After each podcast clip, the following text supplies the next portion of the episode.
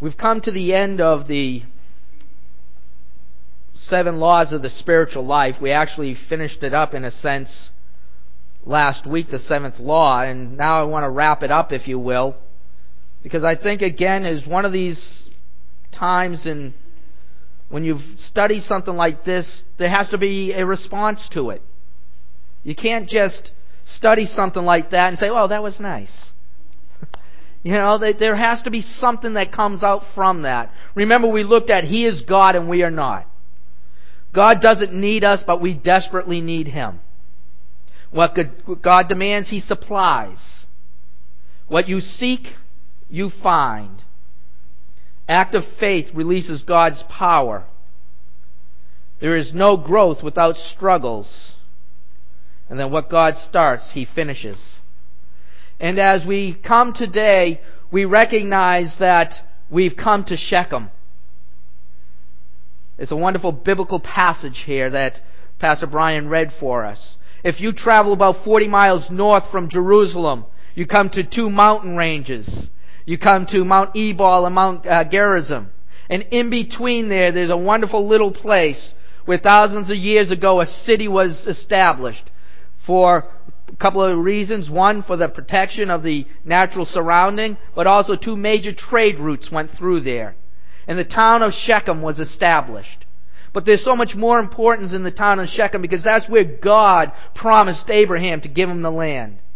That's where Jacob promised to make God his God and to obey God. Shechem is a place where God meets with his people and reaffirms the covenants that he has made with them, but also the covenants that they make with God. We all need a Shechem now and then in our lives. We need times, we need places where we need to rededicate our lives to God. Because sometimes life comes at us and comes at us fast, right? And sometimes life is just takes us in places we never expected to go. We think we have things all planned out. Next thing you know, how did I end up here? What happened? friend of mine, Jimmy O'Neill, oh, he was a good, good friend of mine. Lost as lost can be, but loved the guy dearly. He and I, we were, when we were younger, you didn't want to be around us, you know. He's one of the only few people that I know who can get be shoveling snow, be taken down the street this, by a snowplow, and get up and think it was great and wanted to do it again. That's Jimmy. He's a guy that has a lot of adversity in his life. He had polio as a kid. Walks with a limp. His back is, is all messed up. We used to do drywall together. He uh, had to have back surgery one time, and we thought, well, this is it. You know, he had to have discs fuses fused together. So we took his tools, his hand tools, and we put them on a plaque, and we spray painted them gold. you know, got to give him the gold, uh, you know, uh, drywall hammer.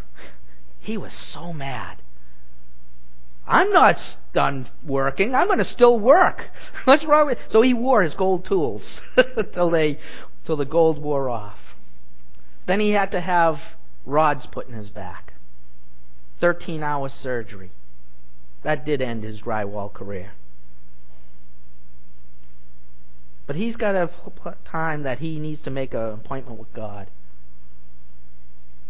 He's a dear friend of mine. I care so much about him. I don't get to talk to him that often. He knows about God. He can talk about God. But I really don't believe he knows God. Shechem is a place where those who know God, who've made a covenant with God, who've entered into a relationship with God, who sometimes realizes life has taken them in places that they shouldn't be, or just a time to reaffirm their commitment with God. Sometimes it doesn't mean you've fallen into sin. Sometimes it just means the relationship somewhat has grown cold. Believe me, God is not the one who ever turns from us. Amen? And sometimes we have to realize the importance of a place like this. Abraham erected an altar as a reminder of God's promises in Genesis chapter 12. And Jacob rededicated his life as a part of his uh, obedience and putting away the idols in Genesis 35. And then 700 years later, in Deuteronomy chapter 27, God, uh, Moses gave the people of God a warning there at Shechem. And now, here, this passage that Pastor Brian read for us is Joshua is doing the same thing. Joshua has come to the end of his life. We've talked about this before when we studied the book of Joshua.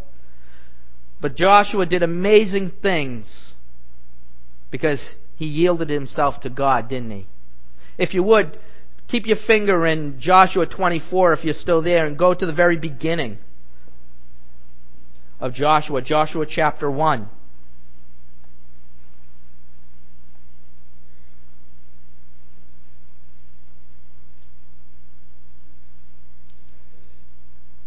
Joshua 1, verse 6 Be strong and of good courage.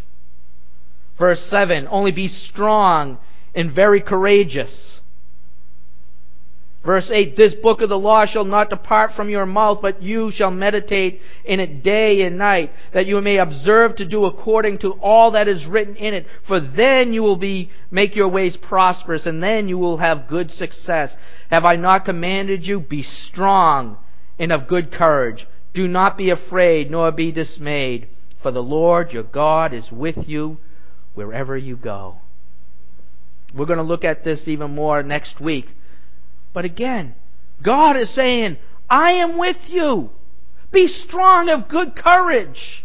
Don't faint. Don't give up. Life is difficult. I know that.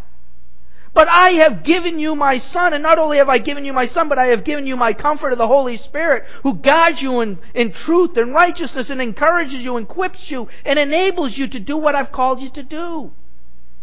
Will you trust me? And we say, Yes, God, I trust you, but. you know, we are like the father at, at, at when who had the demon possessed son, right? In, in, in, Mark chapter 9. When Jesus and, uh, uh, and the disciples come down, Matthew and, and um, Peter, James, and John come down with the Lord. And, and there's the disciples trying to cast out the demons, they couldn't do it. And the Father comes to Jesus and asks him to do it, and Jesus says, uh, Do you believe? And he says, Yes, I believe, but help my unbelief. I think that's where many of us are. I don't believe this is really going to get any better. Well, I believe you, Lord, but I really don't think it's going to happen. We have unbelief. We've got two egresses in a sprinkler system that has to be done in the church. 75,000 plus, give or take. Do we believe that God can raise up all those finances? We do believe, but I bet you there's some of you who's sitting there, yes, and say, but I don't know how. Help my unbelief. how is this going to happen? I don't know, but isn't it exciting to watch God work? I don't have the answers either, but I know who does. We need to rededicate ourselves to believe in God. There's a certain pattern at work here in Shechem that we see throughout history. It's a place where the words of God are affirmed by the people of God. The purpose of reaffirming your, de- uh, your direction is so that you go forward and don't lose your way altogether. Listen, the past has a wonderful way of shaping our future in a sense if we learn from it, doesn't it?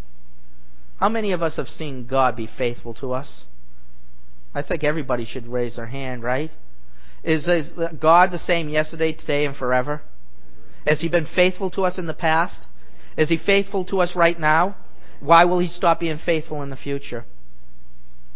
We have to understand who God is, the character of God. We got to trust God. And we sometimes God now brings us to a place called Shechem, if you will. It's not necessarily a, the physical location, the geographical location, but sometimes it's the location or the place in time. Here we are, standing on the brink of we have to trust God to go into a new direction. Some place we've never gone before. Sometimes it's to a whole new level of, of commitment to God. And it's scary. Because that commitment sometimes costs us something. And again, as I shared again with the Sunday school class, and I've shared over and over again, one of the saddest verses in the Bible is John 6:66, and many of his disciples followed him no more. Why? Because the cost of commitment is too great for some. Let me ask you.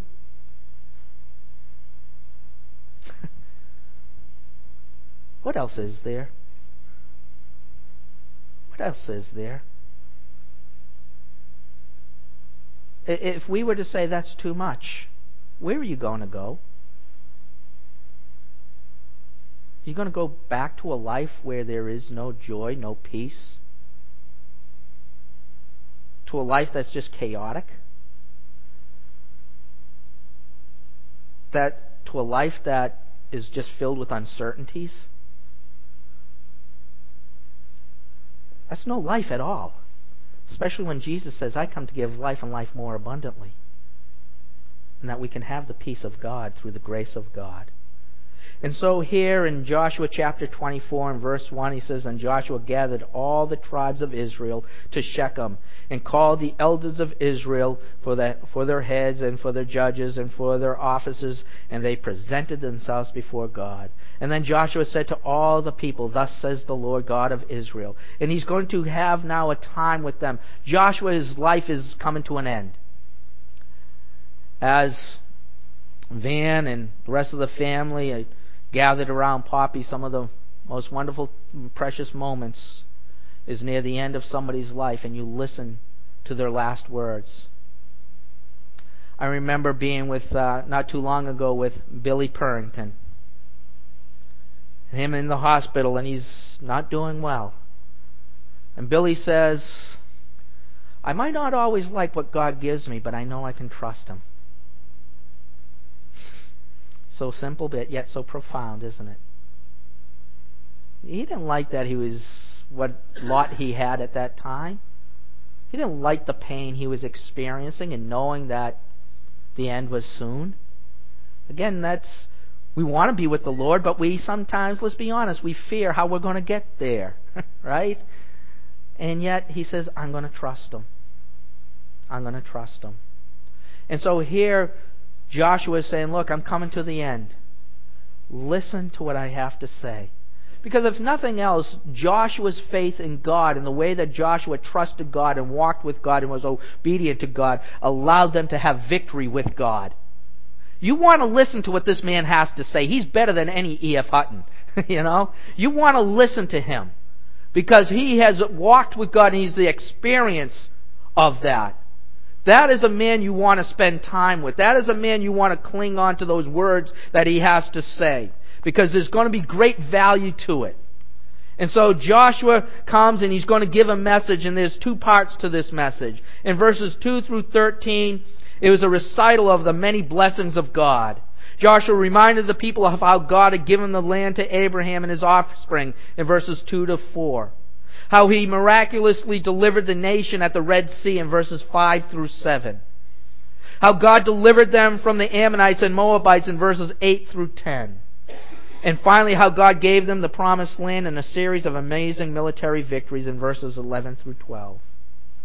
And then his conclusion was clear in verse 13. He says, So I gave you a land on which you did not toil, and cities you did not build, and you live in them and eat from the vineyards and the olive groves that you did not plant. What's he saying? God did it all. God did it all. What did we do to earn our salvation? we were born a sinner. That's it. In need of a Savior. And even our, even our birth we had no choice about. It was all of God. It's all of God. We have to look at the goodness of God and what He's allowed in our lives and trust God. As a reminder, they have to recognize that what they had was given to them by the grace of God. And then in part two of Joshua's message, it, it, reminded them of their obligations before God. And that's where I want us to camp out for the remainder of our time. We don't have much time, but I want us to look at this, if you will. He tells them that they need to put away the foreign gods. Verse 14. Now therefore fear the Lord, serve him in sincerity and truth, and put away the gods which your fathers served on the other side of the river, and in Egypt serve the Lord. Now, some had brought idols with them that they had to do away with. And they had to put them away. For you and I, we might not have necessarily the icons in the home, maybe. We might not have the statues and all these things and the paintings with the little halos around everybody's head, you know. But sometimes an idol is anything that takes the place of God. Sometimes it's our careers. Sometimes it's the goal of just making money. Sometimes it's our families. Our families can, you know, again, I, I know what people mean when they say, my family's number one.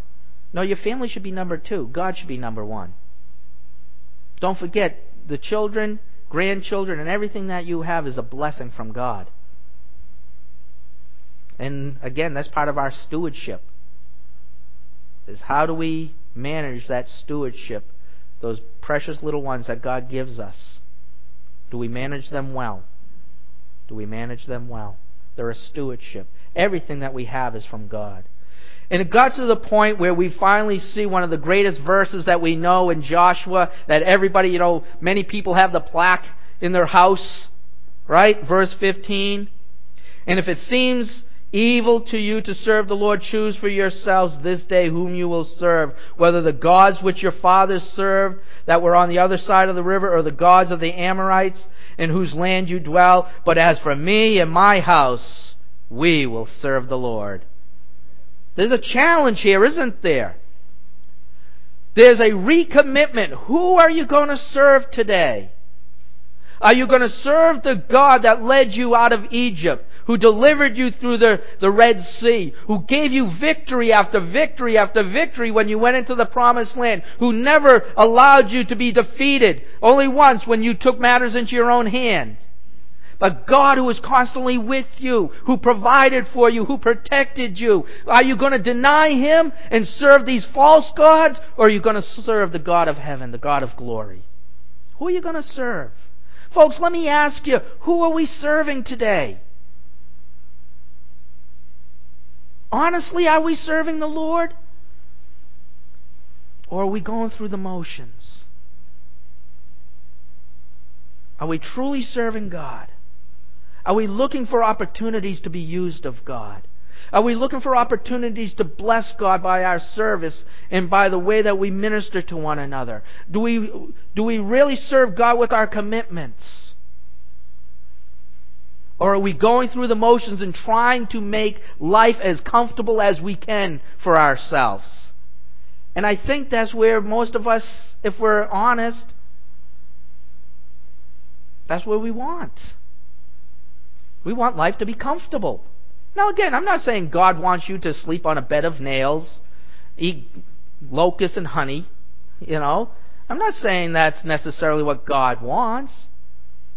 But we, especially here in North America, have the false idea in some sort of way we got this doctrine in our mind that God wants me to be happy. Let me tell you what, I, I used to like what Pastor Doherty used to say. That's a wonderful Greek word, baloney. you know? It, it, that's, that's out of the pit of hell. Happiness is based upon your circumstances. It's a happenstance.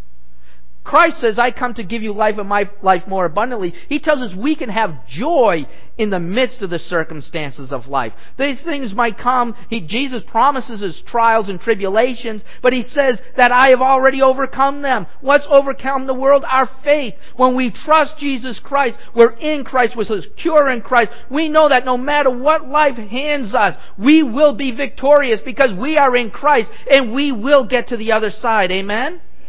We've got to trust God. Joshua is saying, listen, it was scary.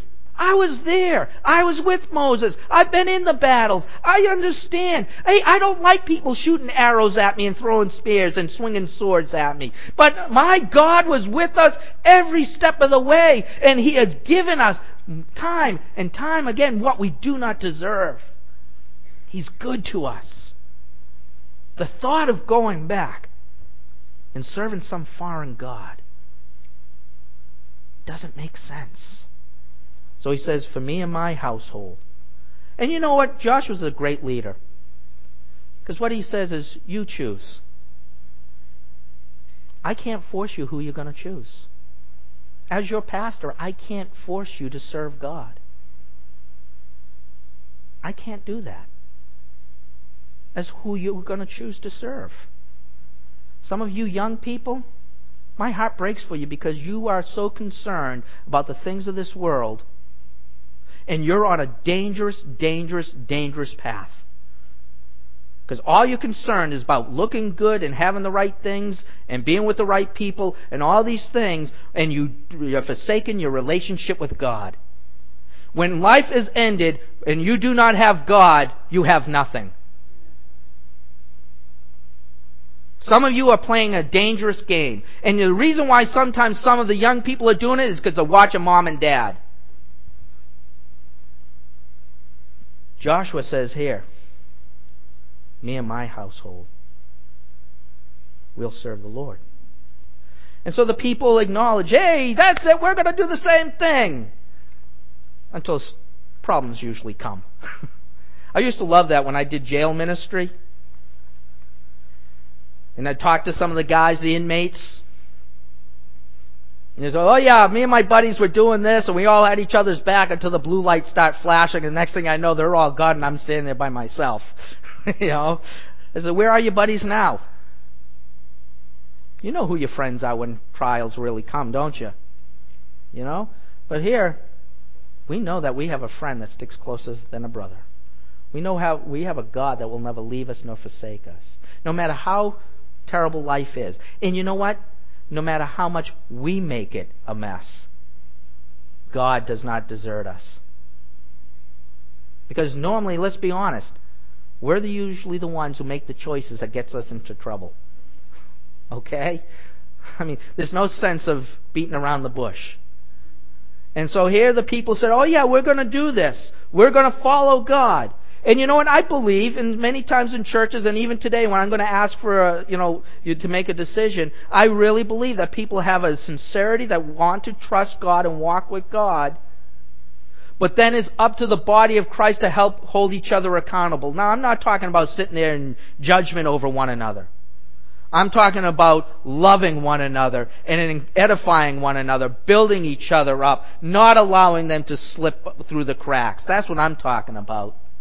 And so Joshua here in this portion that Pastor Brian read for us, and starting in verse 22. So Joshua said to the people, You are witnesses against yourselves that you have chosen the Lord for yourselves to serve him. Smart move. Smart move. And they said, We are witnesses. There is something about saying, okay, I recognize, I understand the decision I'm making. Joshua is reminding them, now remember, this is your choice. And they're saying, Yes, we know. We know this. Now therefore, he said, Put away the foreign gods which are among you, and incline your heart. Excuse me, ooh, that was good. Incline your heart to the Lord God of Israel. Listen, folks, what is it that's keeping you from really being sold out for Christ? What is it that's really holding you back? If you really don't know, ask God. He'll show you. Because He delights in showing you those things so that you can be in a closer relationship with Him. But what is it that's really holding us back? And I really believe to a certain degree, like I said already, is a lack of faith or the lack of trust in God's ability. We don't believe that God is going to do what God said He's going to do. Therefore, we try to take control and make it happen ourselves. But again, they couldn't have had the victories that they had if they relied on themselves. And we've seen throughout our lives the victories that we have is because God is good all the time. All the time. And so they recognized that. And the people said to Joshua, verse 24, The Lord our God will, we will serve, and his voice we will obey. So Joshua made a covenant with the people that day and made them a statute and an ordinance in Shechem. Again, here's what we're talking about. Here's the place. And Joshua wrote these words in the book of the, in the book of the law of God and took a large stone and set it up there under the oak that was by the sanctuary of the Lord. And Joshua said to all the people, Behold, this stone shall be a witness to us. For it has heard all the words of the Lord which he has spoken to us, and it shall therefore be a witness to you, lest you deny your God. In other words, here's this stone, this monument is going to be erected, and it heard everything. Isn't it sad that sometimes a rock can hear better than our kids? You know? But here, you know, sometimes don't you feel better? You would be better talking to a brick wall than you would your kids sometimes, or maybe your spouse. I don't know. Paula probably feels that way talking to me some days. But you know, I mean, here, here is saying is, listen. No matter what, you cannot get away. You've given your vow. You've made a commitment before God. This rock has heard everything. And this rock will even be a testimony against you if you deny your commitment. So every time you pass by this place, every time you see this rock, it is to remind you of your commitment to God. Don't miss it. This inanimate object is a witness against you, or it's a witness for you. Are you going to obey God, or are you going to deny God? And then I like verse 28. No big dramatic thing. So Joshua let the people depart, each to his own inheritance. You make a commitment. Once you make your commitment, you go your way. Are you going to follow God or are you going to deny God? Here's the commitment that we, as a church family, you know, one of the neat things that I, I've been pondering these past few weeks and months about this whole silly thing with the I guess I shouldn't call it silly thing, but about the sprinkler system and the egresses and everything. What's more important? What's more important? Our testimony before our community of our God, what a great God He is, in ministering to the hearts and lives of people. This building someday is going to be consumed by fire.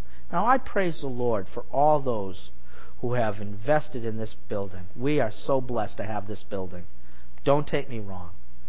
what's more important is the lives of people our young people, our seniors, and everybody in between, our neighbors, our community.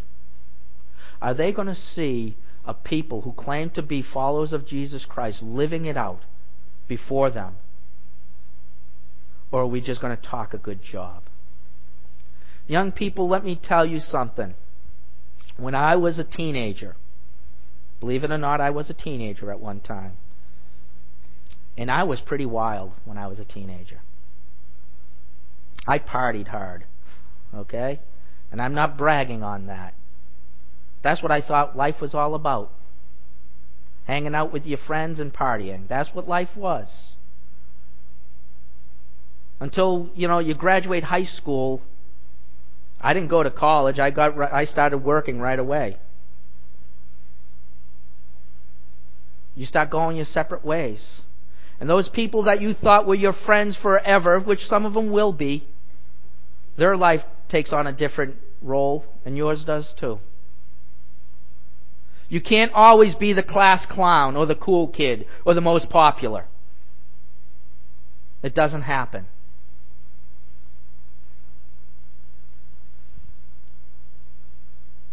Wouldn't it be wonderful that in your yearbook it said of so and so was a friend of God?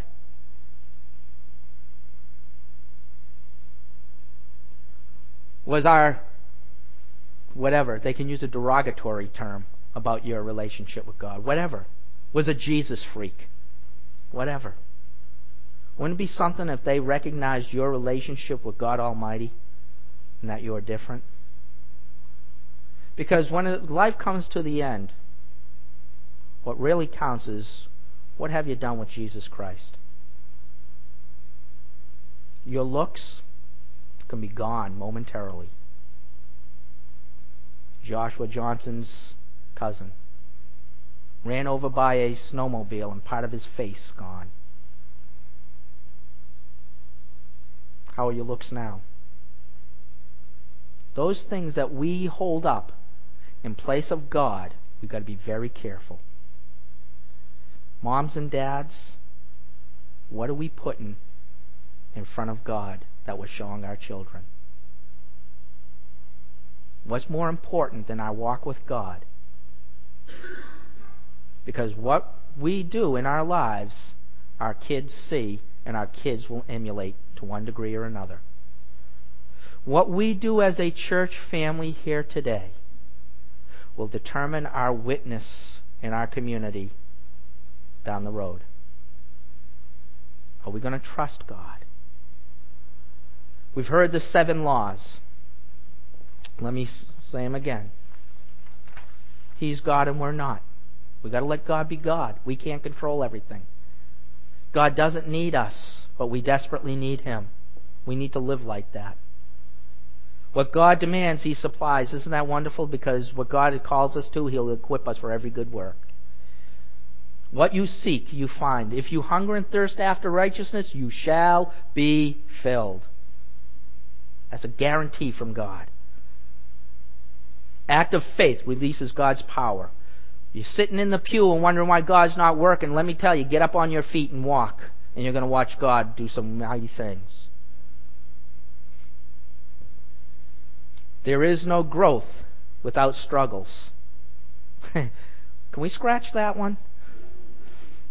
I don't like to struggle either. I don't. But I know it's necessary. I was talking to somebody the other day about this, and they were talking about how a science class, they were watching a butterfly try to come out of its cocoon, and they figured they would help help it, and they slowly cut the cocoon a little bit to help it get out. But you know what happened? The butterfly died because it wasn't able to get the strength of its wings and learn how to, to manipulate them and use them didn't have the ability to stand and to fly. God wants us to soar with wings of eagles. That's our God. So we need those struggles. And what God starts, He finishes. And isn't that so wonderful that, again, you might be sitting here and say, man, life has been difficult. I don't really see God working. But let me tell you, He is. He is. We don't always see what God's about to do. But let me tell you, He is at work. Keep trusting Him. Hang in there. It's always, let me say it again, it's always too soon to quit. Jesus never quit on us. He went all the way to the cross. And He said, It is finished. Our salvation is secure. We can have peace with God through the grace of God. Now, I'm going to do is uh, a number of years ago we've done when we actually looked at this portion. We've done this a couple of times. Is I got these little glass beads, rocks, whatever you want to call them, and um, just like here in Shechem, there's a stone that's a testimony. I think sometimes holding on to some of you guys I know have these already still with you.